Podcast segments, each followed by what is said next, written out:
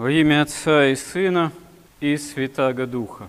Основа нашего спасения – это воскресение Христова, которое предваряет крест Христов, то есть Голгофа, фактически смерть Христова. Бог для того приходит в мир, как Бог Слова, Сын Божий, второе лицо Пресвятой Троицы, чтобы нас действительно спасти от смерти как главного следствия греха и от греха исцелить. И приходит не просто с некою великою силою, сокрушающую всех и вся, а приходит в своем, можно сказать, величии смиренной любви в виде простого человека, Бога-человека, под видом чуть ли не раба, потому что крестная смерть, смерть на кресте во времена Рима.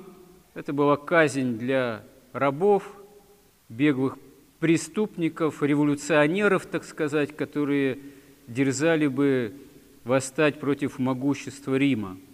То есть сам Творец Вселенной, один из Пресвятой Троицы, становится причастен своему творению и не просто становится причастен своему творению, но становится причастен этому творению, которое находится в падшем состоянии, отпавшем от Бога, в лице Адама и Евы еще. Хотя сам остается греху непричастен, но человеческая природа в нем, в принципе, уже исцелена от греха. А благодаря тому, что Господь с нами разделяет смерть, исходит в преисподние глубины земли, побежден и ад, вечное отлучение от Бога – ад в этом смысле сокрушен. Святые отцы указывают на то, что Бог заведомо изначально идет на такой риск. То, что Бог творит уже мир из ничего и человека как венец творения, это уже действительно действие божественной любви именно как жертвенной. Потому что, творя нечто, что не является Богом по происхождению, по природе – а является сотворенным.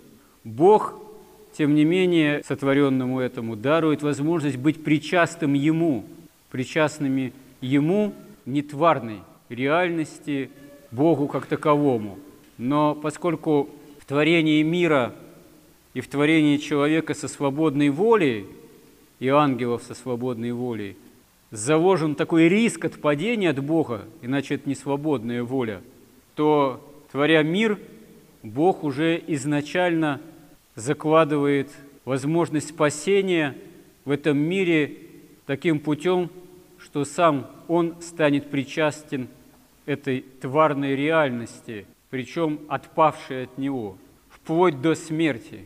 Это все на самом деле основы нашей веры, но это основы непостижимые до конца человеческому уму. Только по вере, живя по заповедям евангельским и ища действительно общение с Богом, человек может это в какой-то степени постичь спасительным для него образом.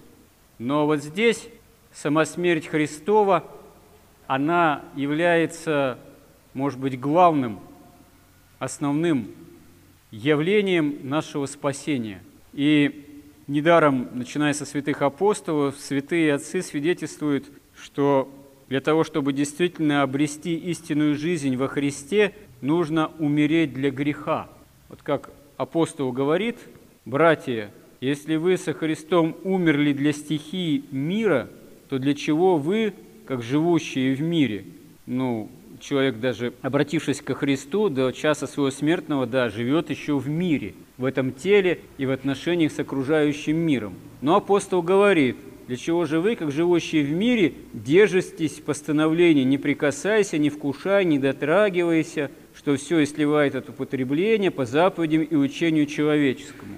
Но прежде всего здесь имеется в виду закон Моисеев, потому что первые христиане были из израильтян, из иудеев, которые исполняли закон Моисеев, где было много разного рода и до сей поры есть в иудаизме предписаний, связанных там с ритуальным пониманием очищения, нечистоты, запретами на прикосновение, на вкушение. Отчасти, отчасти, можно сказать, в какой-то степени, иногда это проявляется и в христианстве, когда во главу угла ставятся э, как самодавлеющие, самоценные уставы о посте, вот, э, о правилах тех или иных канонических, там, подготовке, причастию, молитве. Не то, что они не имеют значения, но это все не является главным. Иногда человек думает, что вот я пощусь, как полагается, у меня здоровья хватает. Перед причащением почусь, как указано там в молитвословии. Список грехов составляю на исповедь. Утренние и вечерние молитвы читаю, последнее ко святому причащению тоже, и все. И вот это вот достаточно для спасения. На самом деле это только некие правила, следуя которым, как некому образцу, мы можем как-то себя немножко в порядок привести, в некое упорядоченное состояние.